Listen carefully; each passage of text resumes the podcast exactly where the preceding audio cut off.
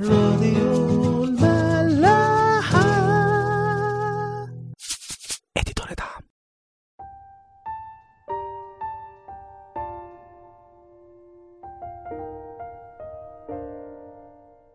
مساء الخير واهلا بيكم في عيش وملح. الحلقة اللي فاتت كنا بنتكلم على سفر رعوس لما رجعت هي وحماتها بيت لحم. وهم داخلين المدينة كلها اتحركت بسببهم وسألت هي دي فعلا نعمة؟ نعمة ردت عليهم وقالت لا تدعوني نعمة بل ادعوني مرة لأن القدير قد أمرني جدا. إني ذهبت ممتلئة وأرجعني الرب فارغة. لماذا تدعوني نعمة والرب قد أذلني والقدير قد خسرني؟ بعد كده بعد ما رعوس ونعمة بيبدأوا يعيشوا في بيت لحم رعوس بتقول لنعمة دعيني أذهب إلى الحقل وألتقط سنابل وراء من أجد نعمة في عينيه ونعمة بتقول لها اذهبي يا ابنتي. وفعلا راحت رعوس تلم السنابل ورا الحصادين. ونصيبها اتفق في حتة حقل لبوعز اللي من عشيرة وقريب أليمالك جوز نعمة. ويوصفوا الكتاب بأنه كان جبار بأس. إيه الحكاية دي بقى؟ زي ما إحنا عارفين نعمة ورعوس رجعوا ما يملكوش أي حاجة. لا مال ولا أملاك يعني ما عندهمش مصدر رزق ياكلوا منه. فرعوس راحت لنعمة وقالت لها خليني أروح ألم السنابل ورا الحصادين في الحقل. ونعمة وافقت على كده. زي ما كنا قلنا إن نعمة ورعوس رجعوا وقت حصاد الشعير. المفروض إن الحصادين بيلموا الحصاد ويربطوه في حزم كده وحسب الشريعة ووصايا ربنا إن أي حاجة تقع من بره الحزم دي بتتساب للغربة والأرامل والمساكين عشان يلموها وياخدوها هما كمان.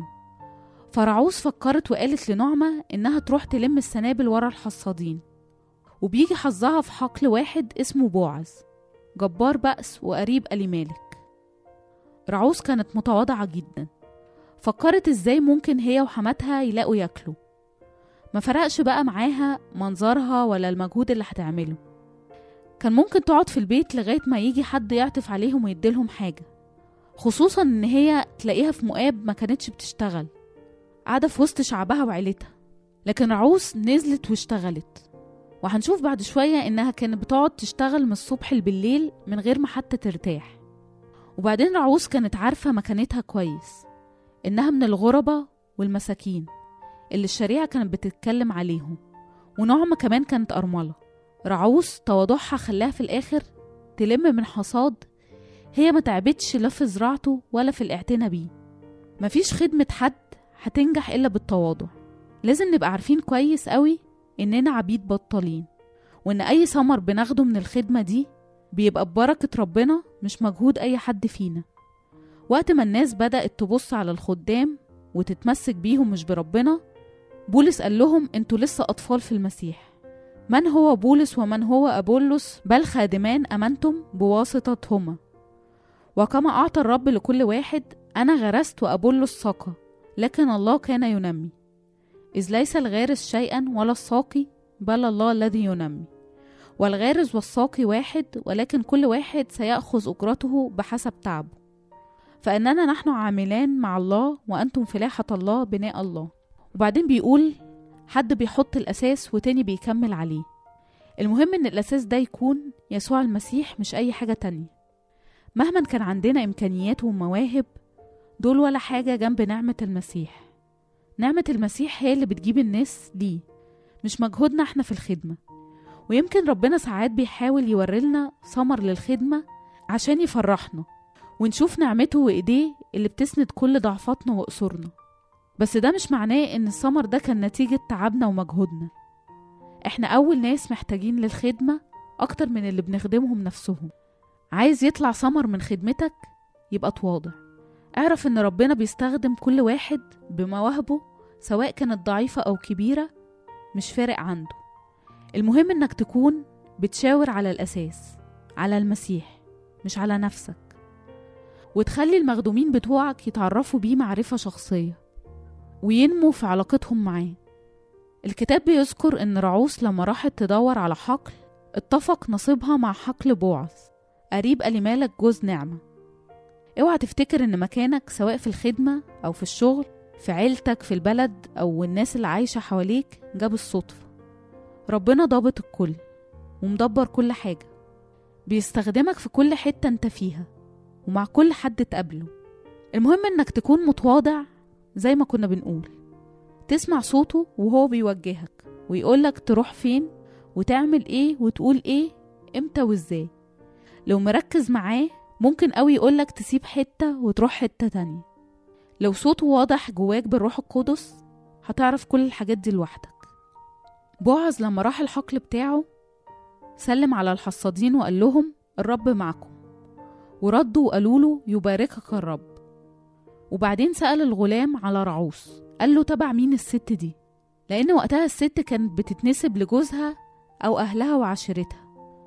فالغلام رد وقال له هي فتاة مؤابية رجعت مع نعمة من بلاد مؤاب. وقالت دعوني ألتقط وأجمع بين الحزم. وراء الحصادين. فجاءت ومكثت من الصباح إلى الآن قليلا ما لبثت في البيت. واضح من حوار بوعز والحصادين بتوعه إنه كانوا من شعب إسرائيل الأتقياء. هو بيعامل اللي بيشتغلوا عنده بكل احترام وهم نفس الشيء. أكيد رعوس وهي بتشتغل مع شعب ربنا كانت شايفة وحاسة بالمعاملة المختلفة دي وده اللي يخليها تتمسك أكتر بعشتها وخدمتها هناك. كل شوية كان بيوضح لها أكتر إن القرار اللي أخدته كان صح إنها تسيب شعبها وحياتها عشان تيجي مع نعمة وتنضم لشعب ربنا وتعيش حياة مختلفة عن اللي كانت متعودة عليها. يا ترى إحنا بنبقى زي الحصادين اللي كانوا في حقل بوعز ده؟ بننقل صورة كويسة عن مسيحنا لأي حد غريب ما يعرفوش؟ محبتنا ووحدتنا وخدمتنا لبعض بتخليه يتعلق بينا أكتر ويحب ينضم لكنيسة ربنا؟ ولا بالعكس الغريب بيحس إنه غريب ومش مرحب بيه وإن حتى اللي اسمهم عايشين مع بعض في شعب ربنا بينهم خصام وفرقة وكبرياء ورياء. أكيد كلنا فينا ضعفات وكلنا بنغلط بس هل مسلمين للمسيح كل ضعفاتنا دي؟ مستوعبين إن إحنا مش كاملين؟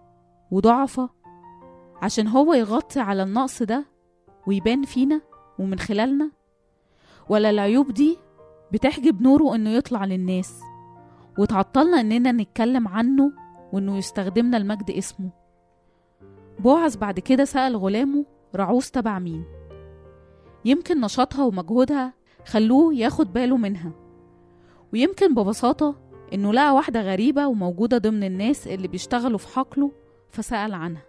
مهما كنا عايشين في الزحمة ناس كتير حوالينا المسيح بياخد باله من كل واحد فينا شخصيا. الزحمة دي ما بتخليهوش يعاملنا كلنا كمجموعة. لأ ده بيهتم بواحد واحد بالاسم. حاطط عينيه علينا وشايفنا دايما. سواء كنا بنخدمه ونسبحه ونكلم الناس عنه أو مش عارفين أي حاجة عليه بس مشتاقين نعيش ونبقى معاه. المسيح شايفنا ومهتم بينا وقت ما بنكون ثابتين فيه وقت ما إيماننا بيه بيبقى ضعيف. يمكن ما يكونش حد حوالينا حتى اللي عايشين معانا عارف كل تفاصيل حياتنا وحاسس بكل اللي بيدور جوانا. بس ربنا ما بينامش مركز قوي معانا عارفنا أكتر ما إحنا عارفين نفسنا.